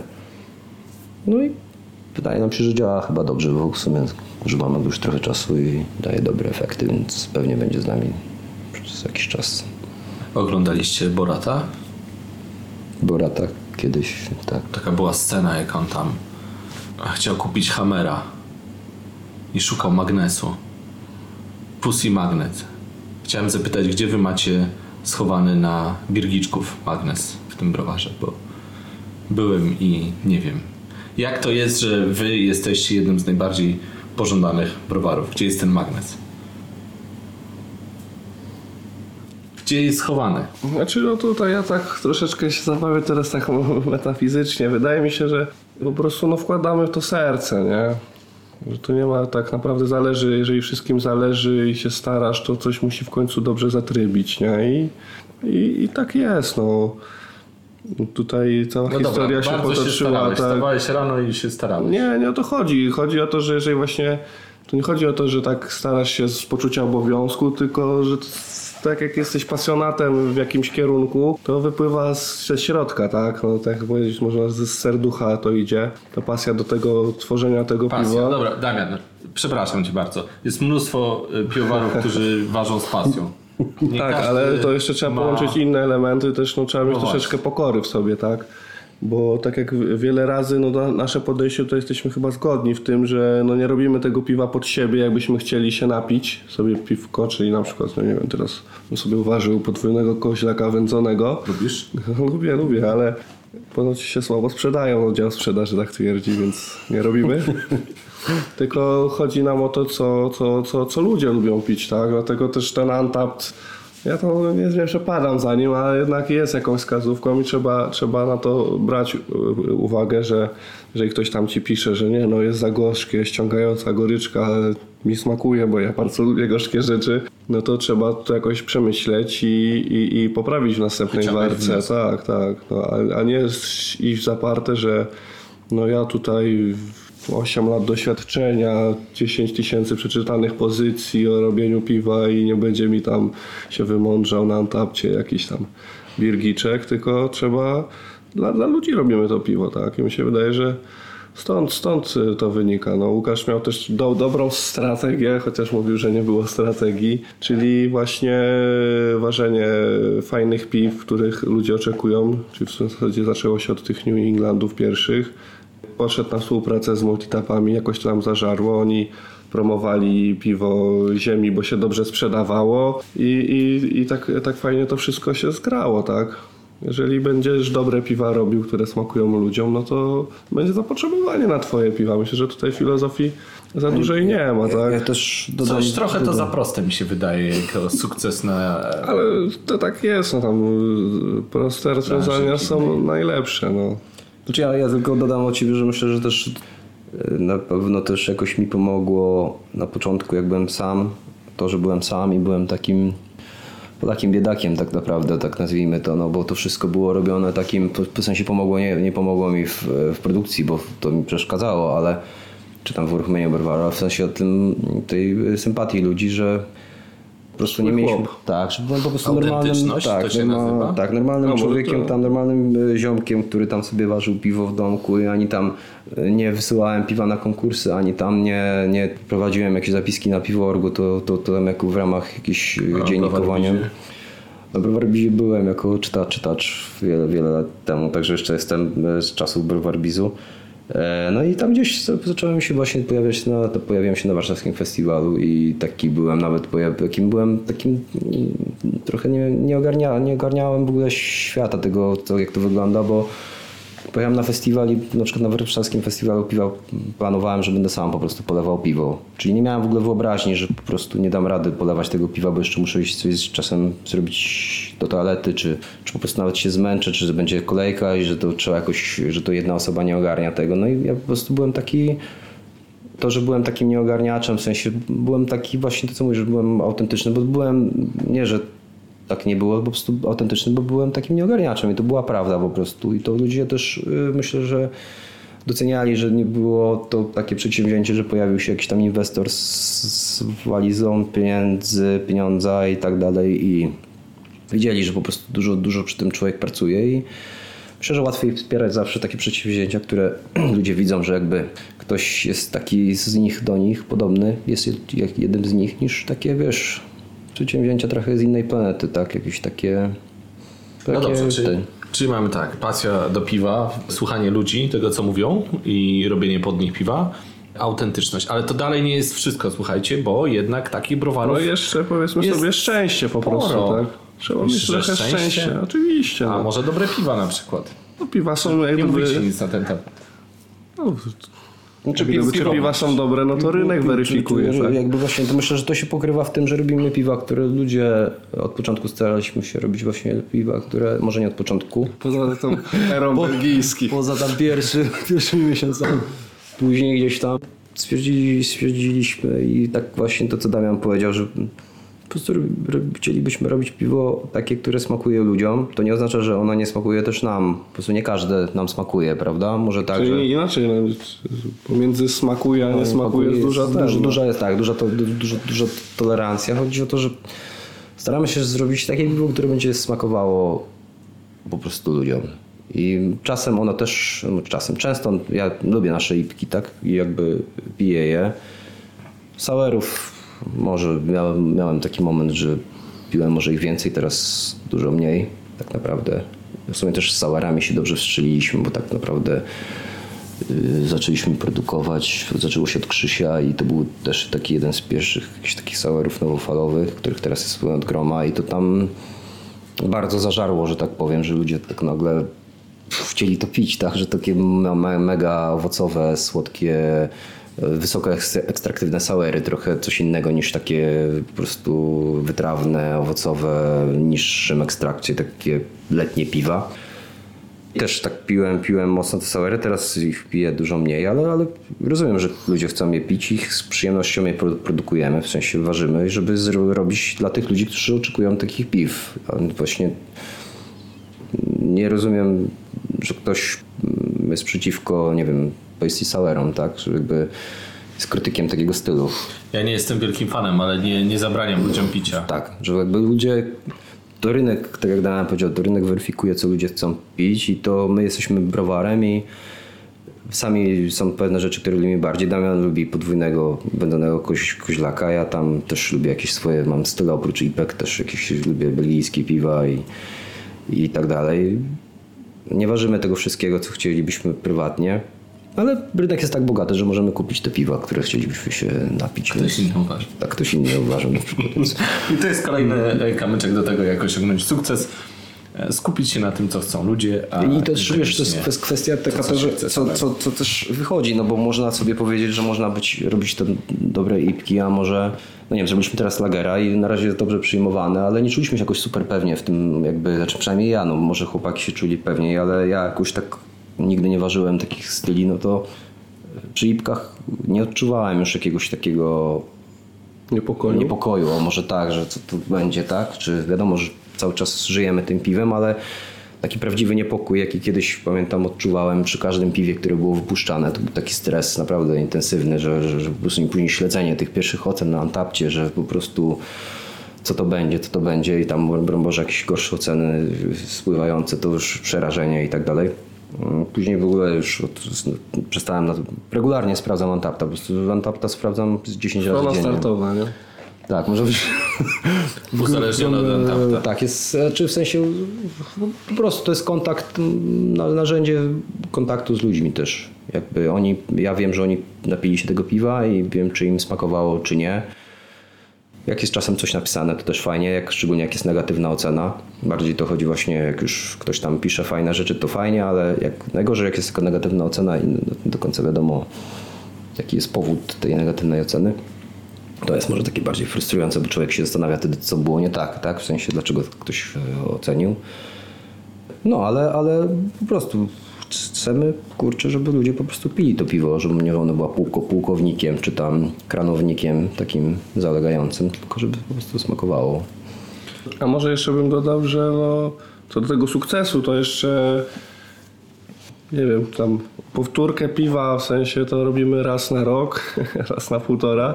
Cały czas są nowe jakieś tam, wiadomo, że kręcimy się ciągle wokół jakiegoś tam swojego rdzenia tego New Englandowego, ale cały czas są te no, nowe piwa, no i ludzie też y, lepiej spoglądają na nowości niż na to, co już Tak, pili. myślę, myślę, że to I- Damian, też dobrze Ale też sklepy i multitapy też lubią, jak jest coś nowego, to chętniej biorą niż... Ale, ale żeby to wiesz, to też nie jest tak, że tutaj idea jest taka, że my robimy to samo piwo pod inną nazwą, bo z, z, wiadomo, że one będą zbieżne te Był taki zarzut do was. To było wśród kon- kontrowersji mam zapisane. Wiesz co, nie, to jakby one będą, nie robimy, tam, może po jakieś incydentalne, incydentalne przypadki gdzieś tam na kilkadziesiąt piw, że taki przypadek się pojawił, natomiast co za tym te piwa są, zmieniamy coś w nich, poza, znaczy nawet już patrząc nawet na te drożdże, które powiedziałeś, no to już na przestrzeni trzech lat przerobiliśmy, myślę, cztery różne szczepy, które e, w browarze funkcjonowały. No to kurczę, główny, główny organizm, mikroorganizm, który przerabiał te piwa, to równie dobrze mogę powiedzieć, że powtórki, które wypuściliśmy, to były inne piwa, tak? W sensie, że tak naprawdę konstrukcyjnie one na przykład były fermentowane innym szczepem drożdży i mimo, że miały podobne chmielenie, to moim zdaniem to były inne piwa, ale wypuściliśmy je jako druga warka czegoś, prawda? Więc to nie jest tak, że tu jedno piwo jest wypuszczane pod tą nazwą. Oczywiście one częściowo będą do siebie podobne, bo prochu ani yy, się nie wymyśli z pewnych jakby kombinacji. Natomiast to w sumie Damian dobrze zauważył, że y, my, znaczy u nas tak jakby w browarze, jak, czy jak jeszcze byłem sam, no to faktycznie ta idea tego tej rotacji mi zaczęła przyświecać. Też nie było w tym jakiegoś masterplanu. Po prostu było tyle pomysłów i takich rzeczy, które chciałem e, zrobić, spróbować i tak dalej, że po prostu nie, nie miałem ochoty powtarzać piwa. Miało tam być taki właśnie ala lager, pseudo-lager, natki rynek lokalny, ale to w ogóle się nie sprawdziło. I to myślę, że tym, tym jakby podejściem też trochę wyprzedziliśmy jakby i, i może rynek trochę tak, że staliśmy się takim zupełnie takim Trendsetterstwo. Także punkcik. Że, że, że no właśnie takie ro, ciągłą rotacją i teraz tak naprawdę rynek wygląda w dużej mierze w taki sposób, że, że, że jednak browary się przestawiły na tą stałą rotację i stałą, sta, stałą zmianę. Ja mam jeszcze jeden punkcik, który wydaje mi się, że e, wylansowaliście, a mianowicie naming piwa. Naming, czyli wymyślanie nazw. Nie, ja tutaj I teraz tak. zaprotestował jednak. To byś, to byś Tak. zaprotestował, to zaraz wyjaśnisz, ale rozwinę to troszkę pytanie jeszcze, ponieważ wydaje mi się, że wasze nazwy, mimo że są takie żartobliwe, troszkę memowe i tak dalej, odwołujące się czasem gdzieś tam do jakiejś popkultury, to jednak są nazwami, które wychodzą, które są fajnymi nazwami piwa, natomiast są browary, które próbują robić podobne rzeczy i im nie do końca wychodzi. I o co tu chodzi? Dlaczego tak? Wiesz co, ja po- myślę, że tak, że jeśli chodzi o ten trend, set, bycie trendsetterem w tym aspekcie, to myślę, że nie. Myślę, że tutaj chyba browar artezan był trendsetterem w tym Oni zakresie. takie dłuższe nazwy tam szli. Yy, I oni jakby my na początku coś tam. Było dużo, dużo tego. Yy, Ta konwencja mi się spodobała i ja bym powiedział, że palma pierwszeństwa tutaj była jakby w tym zakresie u artyzana. Później też zaczęliśmy się tym bawić troszkę. A jak jest Nie wiem, po prostu tak naprawdę te nazwy to jest jakoś tam spontan. Jedna jest lepsza, druga jest gorsza. Teraz przy puszkach trochę musimy bardziej brać pod uwagę też jakby co nadrukujemy na tą puszkę z różnych względów. A libacja na skwerku. Tak, libacja na skwerku to jest myślę, że to jest dobra nazwa, tak? W sensie i dobrze, za, dobrze zachwyciła, w sensie chwyciła i ludzie, było fajne, bo dużo ludzi w- na, nawet na tapcie czekinowało, że tam grupa mężczyzn spożywa alkohol i policja nie zastała nikogo i widać było, że to zachwyciło, tak? I w sensie nie, było, nie, nie, nie było, nie przyświecało temu, żeby to zwiększyć sprzedaż tego piwa, bo to nie o to chodzi, że to jest znowu jakaś master strategia, że usiedliśmy i pomyśleliśmy sobie, ej, zróbmy jakąś tam konwencję nas, żeby one się lepiej tam napłukały, dlatego, że nie mieliśmy tego piwa na półkach, tak? W sensie nie mieliśmy, nie puszkowaliśmy, więc nie mieliśmy o co walczyć, że tak powiem, a na kranach to ludzie kupią tak naprawdę tam, wiele razy słyszałem, że nasi fani, nawet fani w sensie zorientowani, co tam, że chcieli nas pić, no to mówi, że nie, nie wiem w ogóle jaka tam nazwa nowa, po prostu mówię poproszę ziemię, grzebię, świeżą ziemię, tak? W sensie i tak. Świeżą ziemię. Świeżą ziemię, tak. I, więc tak jakby w multitapach to nie miało jakiegoś tam przeokrutnego znaczenia, znaczenia. Teraz może przy puszkach troszkę większe, ale cały czas utrzymujemy tą, powiedzmy tą konwencję. Część, I powiem, no to jest kwestia gustu. No są rzeczy, które się jednej osobie spodobają, są rzeczy, które się drugiej, rzeczy, drugiej osobie spodob- spodobają, no i nie wiem, po prostu odpowiadając koniec końców na twoje pytanie, no może po prostu łapiemy się, o może w twoją, twoje, twoje upodobania, tak? Bo może dla ludzi niektórych nie będziemy atrakcyjni pod tym względem, a z kolei inne rozwiązania innych browarów będą atrakcyjne, więc ja nie będę tam też porównywał się ani tam krytykował, czy tam mówił, że ktoś ma, ma gorsze, czy tam lepsze. My powiedzmy naszą tą estetyką zarówno puszki, jak i e, powiedzmy tą konwencją nazw trafiamy do jakiejś grupy ludzi i, to jest ok. Natomiast chyba Tomasz Kopyra ostatnio powiedział, że w sumie skomentował, pił nasze piwo na live i skomentował, że podobają mu się nasze etykiety, bo są takie Na wyjebce.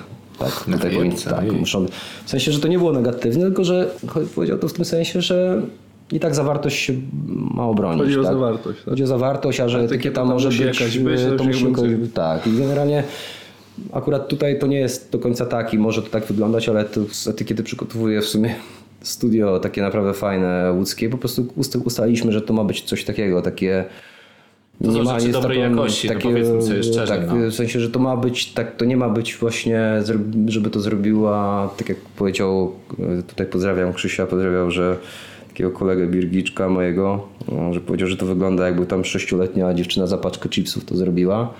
E, Tylko, że to tak ma trochę udawać i to robią profesjon- profesjonalne studio, w sumie naprawdę uznane, e, wielokrotnie nagradzane. Po prostu robię to w takiej stylistyce i to jest nasza strategia, którą obraliśmy. Tu jest strategia. Pierwszy raz mogę przyznać, że tutaj mieliśmy strategię. Minimalizm podoba mi się. Tak, bo chcieliśmy mieć po prostu etykiety, które stwierdziliśmy, że będą inne niż wszystkich i na pewno wiem, że części osób te etykiety się nie podobają. To jestem o tym prze- przekonany, że tak jest.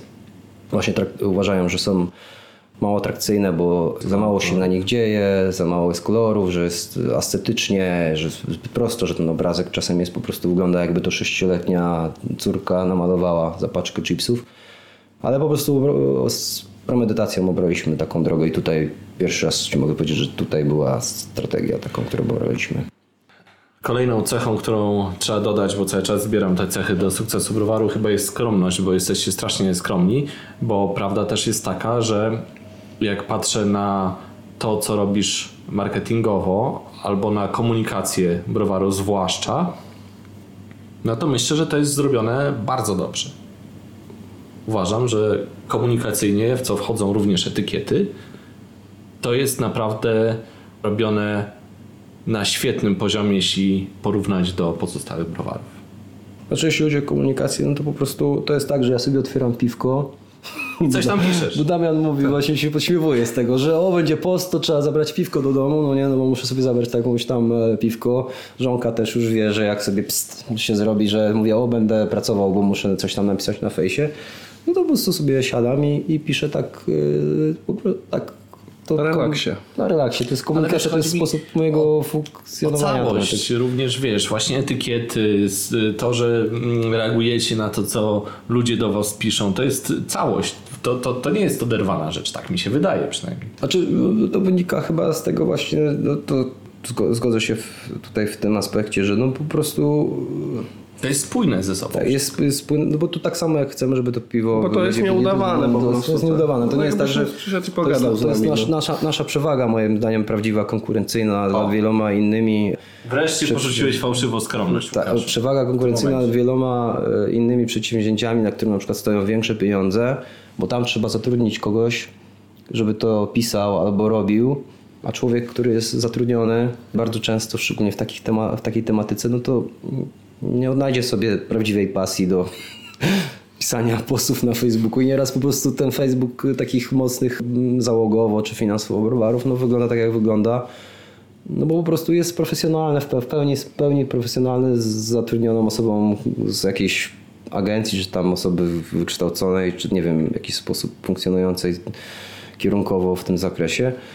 A my po prostu, tak jak robimy właśnie piwo dla ludzi, no tak samo się z nimi komunik- komunikujemy i to jest nasza przewaga kon- konkurencyjna, ale ona wynika tylko z tego, że jesteśmy po prostu małym przedsięwzięciem i cały czas wszystko, nie, nie, nie możemy sobie pozwolić, żeby, żeby się pojawił ktoś, kto będzie pis, pisał jakieś posty czy coś takiego. No ja się tym zajmuję Facebookiem no i pewnie będę się zawsze zajmował, no bo to jest część mojej, mojej pracy, tak? W sensie, że muszę takie rzeczy ogarnąć. To jeszcze mam pytanie o Facebooka. Czy ciężko być adminem strony? Pytam o Browar Mem. Tutaj nie ma ten. Podpis, podpisaliśmy dokumenty, które. mm, No, Kluczy, kluczy. Tak, jest, jest, nie możemy ujawnić tożsamości osób pod groźbą konsekwencji prawnych, finansowych, rodzinnych, także niestety tutaj mogę tylko zbyć to pytanie milczeniem. Dobrze. To co? Przejdziemy do kontrowersji teraz? Tematy kontrowersyjne. Dobrze. Goat and Boat. Tak, to jest y, może temat może kontrowersyjny, czy niekontrowersyjny. No jakby tutaj yy, Życie zweryfikowało róż, pod różnymi, róż, różnymi z różnych aspektów. No jakby aspekt pierwszy był taki, przede wszystkim to jest bolesne finansowo przedsięwzięcie, w sensie bolesne dlatego, że wsadziliśmy w nie trochę pieniędzy, oszczędności. jeszcze doczytam. 100% Wild Brewery Fodders e, Barrels. Tak? To miał być projekt z dzikimi piwami. Tak i... e, Nie będzie? No poczekaj, poczekaj, poczekaj, poczekaj. Dojdziemy, dojdziemy, może dojdziemy do, bo ja, ciężko mi pytanie tak, tak lub nie, dlatego że chciałem jakby przejść do tą, właśnie tą historię tego, co się zadziało. To znaczy tam to miał być osobny browar, znaczy był to osobny budynek, znaczy osobny lokal w budynku, sąsiadującym z naszym właściwym browarem i plan był taki, y, że warzelnia miała być po prostu współdzielona, czyli brzeczka miała być wybijana na ten drugi budynek. I przeprowadziliśmy tam pracę w tym drugim budynku i w sumie no, poczyniliśmy jakieś tam spore inwestycje, bo też zakupiliśmy właśnie feder i zakupiliśmy zbiornik. Wykonaliśmy remont, no i później po prostu nastąpiło, nastąpił, wykonaliśmy remont w sensie przystosowania tego budynku do produkcji spożywczej. E, No i nastąpiło zamknięcie covidowe, więc my się natychmiast wycofaliśmy z tego, bo to były duże koszta utrzymania, bo to był budynek wynajmowany. Więc mimo, że ponieśliśmy te nakłady na ten budynek, no to wypowiedzieliśmy umowę najmu. Sprzęt, który został zakupiony, nie został przetransportowany i pewnie trafi tutaj finalnie, bo on też z różnych względów, które tam Ci wspominałem wcześniej, prawnych, y, okazało się problematycznym. Natomiast koniec końców wierzę w to, że on, bo, ponieważ został opłacony, to trafi do nas do browaru, zarówno jak i feder, jak i, jak i ten zbiornik stalowy. Yy, bo miał być tam też zbiornik stalowy. Na części piw jakby idea była taka, jak o tyle jak ja myślę o dzikich piwach, to nie myślę tylko właśnie 100% Wild Brewery, to nie myślę o takim przedsięwzięciu, które miałoby tam sobie w beczkach leżakować yy, piwa i sobie gdzieś tam wypuszczać jakieś wypusty dzikie, tylko miało to być na zasadzie Część piw miało być szybkich, czyli na przykład miała być ipka taka robiona w 5-6 tygodni w kegu, tylko że robiona na bretach owocowych, coś, coś w tym stylu, więc jakby idea nie była tylko lambic, lambic, lambic zone, że tak powiem. Też, ale jakby Wild Brewery miał polegać na czymś innym, tak jakby miał być różnego rodzaju i szybkie i wolne wypuszczać. Moim zdaniem ta idea upadła na ten moment, dlatego że nie mamy wydzielonego budynku do tego przedsięwzięcia. i dlatego nie, nie, nie może być, jakby ta, ta, ta, ten Golden Boat to był projekt, który był za, za, za tym stały realne rozwiązania technologiczno-procesowe, w sensie miały stać, w sensie stały, zostały wykonane w dużej mierze. Czyli tak naprawdę mogłeś pójść, mógłbyś pójść do Golden Boat, a nie być w Ziemi Obiecanej. A mógłbyś pójść do Ziemi Obiecanej i nie wejść do Golden Boat. Taka była idea. Trochę to zrealizowała, że nie trochę, zrealizowała to Pinta swoim Pinta Barrel, tak? Czyli mają osobny budynek, gdzie mają warzelnię, czyli nawet już osobną warzelnię. My nie mogli, znaczy nie, nie było zamiaru, zamiaru takiego. My chcieliśmy współdzielić tą warzelnię poprzez przebicie po prostu rury na, na, na, na część ziemi obiecanej, żeby można było przepompować przeczkę. Natomiast no, gdzieś tam projekt upadł tyle, no bo ja uważam, że nawet jak zrobimy dzikie piwo, to będziemy wypuszczać jako ziemia, nie będziemy tam na siłę udawać, że sobie tam robimy goat and boat, bo po prostu nie, nie, nie ma już tej osobnej, zaplanowanej środowiska pracy i urządzeń. Może kiedyś to wróci, więc na ten moment ten projekt jest zawieszony, bym powiedział. Nie powiedziałbym, że jest zawieszony na dobre. Natomiast... Chciałbyś go zrealizować. No pewno chciałbym właśnie, żebyśmy, nie wiem, nie tylko ja myślę, że da, Damian i na pewno też ma jakby różne pomysły i tutaj wszyscy w browarze mamy jakieś pomysły w sensie no właśnie, że, że żeby coś robić fajnego i po prostu nie w tym miejscu, w którym się znajdujemy, też dla jakiejś takiej higieny, produkcji, bezpieczeństwa, nawet takiej, e, można powiedzieć, wygody, no bo później ci to pryska to dzikie piwo wszędzie, jak coś, coś robisz przy nim, no to trzeba uważać, co się robi, trzeba podzielić trochę tych rzeczy, w sensie, żeby one były dedykowane częściowo niektóre rzeczy. To rodzi takie problemy, takie w sensie, że trzeba uważać bardziej, bo się troszkę jakoś mimo wszystko ryzykuje. Jest w sumie w takim miejscu, myślę, że to jest, nie wiem, moim, ja to tak myślę, nie wiem jak, jak, jak Damian, natomiast jakbym mnie zapytał, jeśli ja miałbym o tym decydować, a myślę, że jakieś takie decyzje. Jakieś prawo głosu masz. To tak, to nie, no myślę, że tutaj każdy się może wypowiedzieć, co sądzi na ten, na ten temat. No to jeśli miałbyś mnie zapytać, no to marzyłoby, marzyłoby mi się, żeby powstała taka jakaś wiesz, część osobna, osobny mały budynek czy coś takiego. No to mo, może miałoby to rację bytu i może, może kiedyś powstanie. Nie mówię, że nie, no bo miejsca tutaj jest, ta hala, która jest pierwsza jest pobudowana, no to to jest pierwsza hala, mia, mają być niby budowane dalsze hale, więc yy, możliwe, że po prostu przyszłości powstanie, no bo przejmiemy jakąś część kolejnej budowanej hali, może tam zrobimy. No, namiastką tego był, był, jakby rekompensatą była kwestia wstawienia amfory, no bo chcieliśmy właśnie robić takie rzeczy yy, mniej standardowe. Ja też muszę powiedzieć, że mam, yy, mam, bo ja w sensie byłem za to odpowiedzialny, więc moja wina jest jakby po mojej stronie. Mieliśmy jakieś tam piwa w beczkach w tym pierwszym browarze i jakby nie, uważam, że też, żeby to dobrze zrobić, trzeba mieć jakieś, kontrolować wilgotność w tym, tak jak właśnie w sumie Damian mnie tego jakby uzmysłowił, to ja tak na pałę po prostu wstawiałem te beczki, zalewałem i, jedziemy. Yy, także, także jakby teraz jakby rozumiem i wydaje mi się, żeby to było, jak to mówi Damian, professionals, no to musi być jakaś kontrola nad tym, co się, jaka jest temperatura w pomieszczeniu, jaka jest wilgotność, żeby wiedzieć, co się dzieje. E, więc też nie byłem za bardzo jakoś przekonany, żeby tutaj jakieś drewniane beczki wsadzać i zalewać e, je z, tych, z tego względu, że nie mamy kontroli teraz, może trochę większą, ale i tak nie za bardzo pełnej kontroli nad tą wilgotnością i temperaturą. A amfora wydawała się nie być takich wymagań dużych, jeśli chodzi o te e, aspekty i dlatego się na nią zdecydowaliśmy.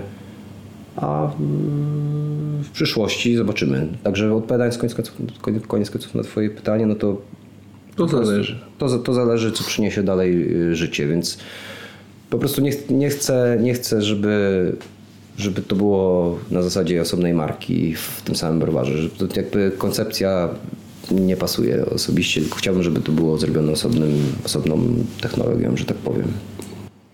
Jakie jeszcze plany na przyszłość?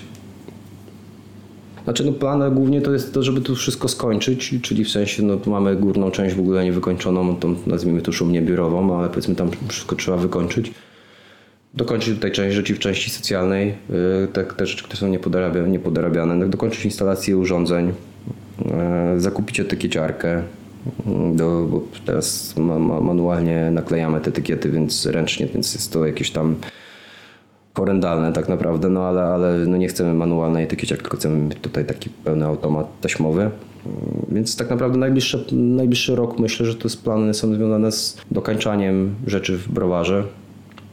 To na tym się skupimy i na instalacji tego wszystkiego i profesjonalizowaniu dalszym, tak jak właśnie Damian mnie tutaj do tego popycha cały czas, żeby pewne rzeczy profesjonalizować, no bo ja właśnie tak zawsze byłem takim po prostu piwowarem domowym, dużo na spontanie, dużo takiego... Z PSPD. Tak, tak, bez, bez poza PSPD, tylko dużo na spontanie, dużo takiego właśnie takiego na czuja rzeczy robienia. O, tutaj chłopaki wnieśli tak absolwenci inżynierowi, inżynierowie aspekt, e, absolwenci Politechniki, no wnieśli jednak ten aspekt taki bardziej naukowy, bardziej taki pom- pomiarów tego, co się dzieje, co robimy, może większej kontroli nad próbą większej kontroli nad tych rzeczy, bo też ciągle się u nas rzeczy zmieniają i też nie dysponujemy takimi super urządzeniami e, pomiarowymi. Plany są takie, żeby może nie tyle się powiększać, to też pewnie troszkę by się przydało, przydawało, żeby to finansowo się jakoś wspinało, ale żeby się po prostu mocno profesjonalizować, tak, żeby stać, stawać się coraz lepszym browarem od strony technologicznej i takiej kontroli nad procesem powtarzalności e, tego, co chcemy zrobić. Czyli rewolucji wielkiej nie zamierzacie robić. Czasy rewolucji już dobiegły końca chyba, nie? Teraz po prostu już nie, też nie ma mi- miejsca na taki tak zwany paździerz. Jak to się zaczynało, nie wiem, tam 2013-2014 rok, no to przecież wszyscy rozlewali jakieś te piwa na karuzelach, to było wszystko poutleniane, pasteryzowane gdzieś tam w warzelni, w kadzie filtracyjnej, no to, to, to jakość tych piw była kiepściutka, no. A teraz już nie ma miejsca na takie coś. No, z takim piwem, jak się startowało w 2015 roku, to chyba teraz nikt nie zwojowałby rynku, nie? Myślę, że Więc wymagania są ogromne, jeżeli chodzi o naszych konsumentów birgiczków. tak, bo właśnie to, Trzeba to gonić za tym, tak? trzeba gonić, bo ludzie mają dostęp do Granicy. Do, do, do zagranicznych piw, e, które gdzieś tam są przed, były przed nami technologicznie i tam e, jakoś e, du, du, dłużej to wszystko ludzie robili, mieli szansę się nauczyć przed nami. Mają dostęp do wysokiej jakości produktów i mm, porównują, więc to, ta poprzeczka jest wysoko postawiona od początku i ona cały czas myślę, że może już, już te- ten, ten taki punkt korespondencyjny może już tak nie rośnie, no bo ten poziom już wcześniej był wysoki z tych zagranicznych piw. Natomiast myślę, że u nas generalnie się poziom mocno poprawia i zarówno naszych piw tak na przestrzeni lat, myślę, że to piwo, które dzisiaj produkujemy jest lepsze niż które produkowaliśmy tam 3 lata temu czy 4. I tak samo myślę, że dużo browarów innych zanotowało, zanotowało duży, duży progres i naprawdę jest moim zdaniem jako konsumenta, w sensie, który też kupuje piwo, no to łatwo było trafić jakiś czas temu za jakieś wstrętne rzeczy. A teraz ewidentnie wadliwych piw wydaje mi się, że nie ma. No może są jakieś rzeczy typu hoberny czy coś takiego, no ale to są bardziej związane z no, trudami produkcji takiego piwa mocno chmielonego, natomiast jakichś takich rzeczy jak decetyl chyba, siarki i tak dalej, to mało tego się już uświadcza, czy tam jakieś takie paździerzowe utlenienie mocne. No może się uświadcza, ale ja nie, uświad- nie uświadczam za, za bardzo. No wydaje mi się, że ten poziom, poziom urósł, Ciku jest urósł. No i, do, no i dobrze w sumie i fajnie, że właśnie, że tak też myślę, że to, to jest dobre dla wszystkich ta konkurencja taka wolnorynkowa i że browary starają się robić to lepsze piwo i że inni też robią dobre piwo, bo wydaje mi się, że tak jak sobie myślałem o przyszłości, w sensie przyszłości, mm, była mała jakaś taka świadomość wśród piwowarów, takich browarów, takich trendów, nie wiem, tego co się dzieje na świecie. Ja może powiedzmy robiłem pewne rzeczy, no bo czytałem, nie wiem, fora amerykańskie czy coś takiego, więc może gdzieś czerpałem in- inspirację trochę łatwiej z innych źródeł, gdzieś rynków, które nas wyprzedzał. W pewnym momencie taki miałem refleksję na samym początku, że jakby jak nieraz z kimś rozmawiałem, że tak ludzie są trochę zatrzymani, albo trochę zapóźnieni, albo nie, nie wiem, tak jakby nie, nie docierały do nich te rzeczy właśnie stamtąd.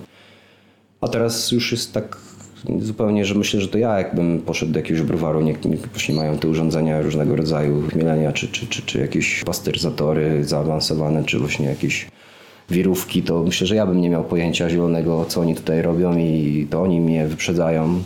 To my mamy takie prostsze metody produkcji tak naprawdę. Już wiele teraz takich, może niewiele, ale te czołowe polskie dobrze, dobrze zautomatyzowane i wyposażone browary, więc my też wiesz, tak naprawdę walczymy z nimi taką bardziej manualną pracą, tak konkurujemy, walczymy te zespoły, konkurujemy tak naprawdę. I, I to dobrze w sumie, że tam jakoś dajemy radę tak naprawdę, tak stwierdzam, że, że tam jakoś udaje nam się utrzymać w tej, w tej grupie tych browarów uznawanych za solidne, więc to chyba jest jakiś też myślę nasz sukces, że przez te lata tak się to udaje zrobić, mimo że właśnie to jest to pochodna trochę tego, tak jak też powiedziałem, że ludzie tak w sumie z sympatią na nas spoglądali, bo po prostu byliśmy takim z ludu. Rzeczy w sumie nadal jesteśmy, bo nadal przecież nie mamy jakiegoś kapitału. Jak to w Łodzi.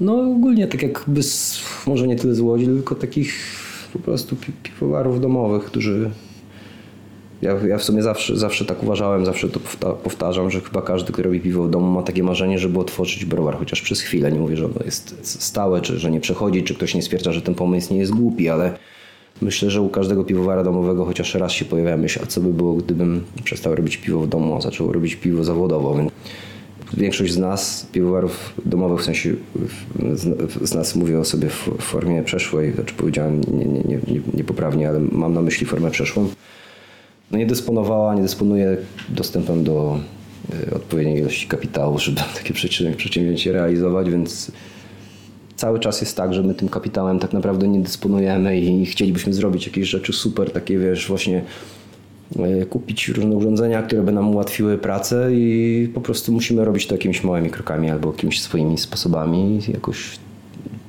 dajemy patencie. na patencie działać. I jakoś dajemy radę, więc myślę, że to jest chyba nasz największy sukces mimo wszystko, że mimo, że nie dysponujemy a potem może dzięki temu też mamy łatwiejsze, łatwiejszą życie, łatwiejszą, łatwiejszą sprzedaż też, bo mieliśmy zawsze ten zapas kosztowy, bo nie mieliśmy takich może dużych zobowiązań finansowych, nie mamy tej presji może takiej dużej, y, może teraz troszkę większą, ale w dłuższej perspektywie czasu ona nie jest jakaś też specjalnie duża i ry- ryzykowna dla przedsięwzięcia, więc nie ciążą nad nami ten, ten miecz, topór takich ogromnych inwestycji poczynionych, że to wie, musi się wszystko spiąć. No niektórzy mają, niosą ten bagaż i też im pewnie w takiej codzienności może być trudniej. Może też, też jest powód, dla którego nam łatwiej było pewne rzeczy osiągnąć, bo po prostu też te finanse nie były takie przytłaczające dla nas.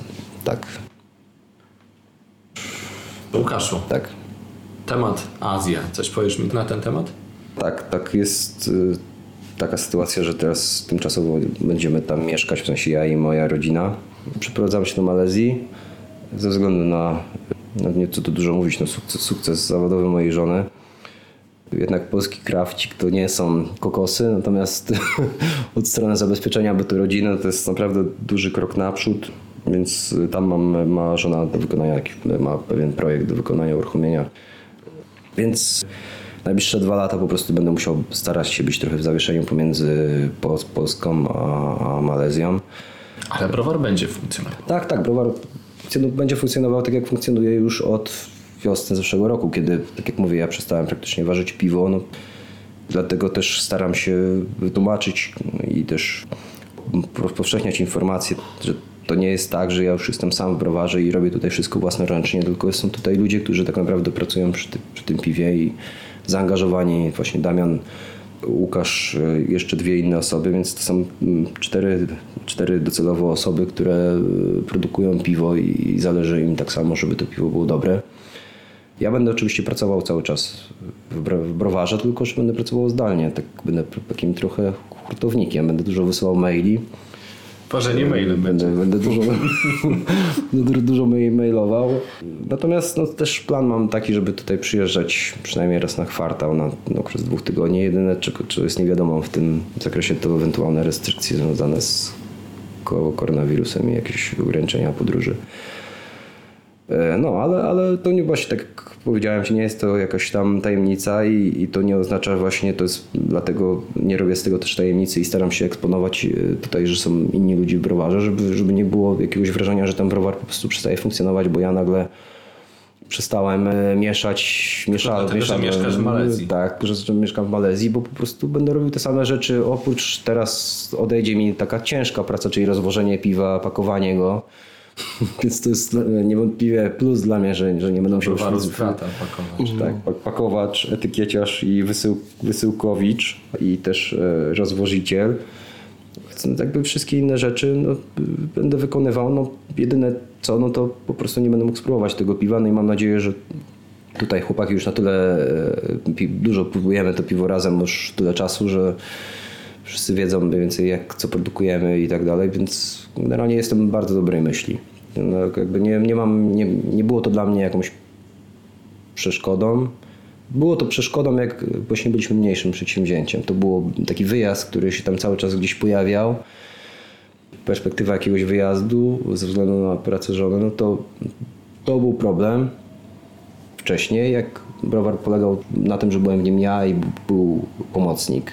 No bo to nie, nie wyobrażałbym sobie takiej sytuacji. Natomiast no teraz to już jest nawet jak na skalę polskich browarów, no wiadomo, nie jakieś duże, duże przedsięwzięcia, jednak cztery osoby, które mają być tak naprawdę, czwarta osoba być od przyszłego tygodnia, no to cztery osoby to już jest całkiem zgrabny skład osobowy jak na polski, polski krawcik, także Możesz być spokojny. no myślę, że Damian właśnie jest osobą, która zadba o to, żeby to piwa utrzymało się. Pociągniemy ten wózek spokojnie. Także Dobrze, to ostatnie pytanko do Was. Czego życzyć? Wam prywatnie, browarowi. No, ja myślę, że przede wszystkim to zdrowia, tak?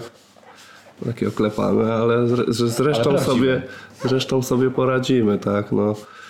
Na pewno też jakiejś normalizacji tych warunków, jakie nam tutaj państwo nasze prezentuje. Mam na myśli te będzie wszystkie gorzej. obostrzenia, nie obostrzenia, bo jednak mimo wszystko gro naszej produkcji to jest gastronomia.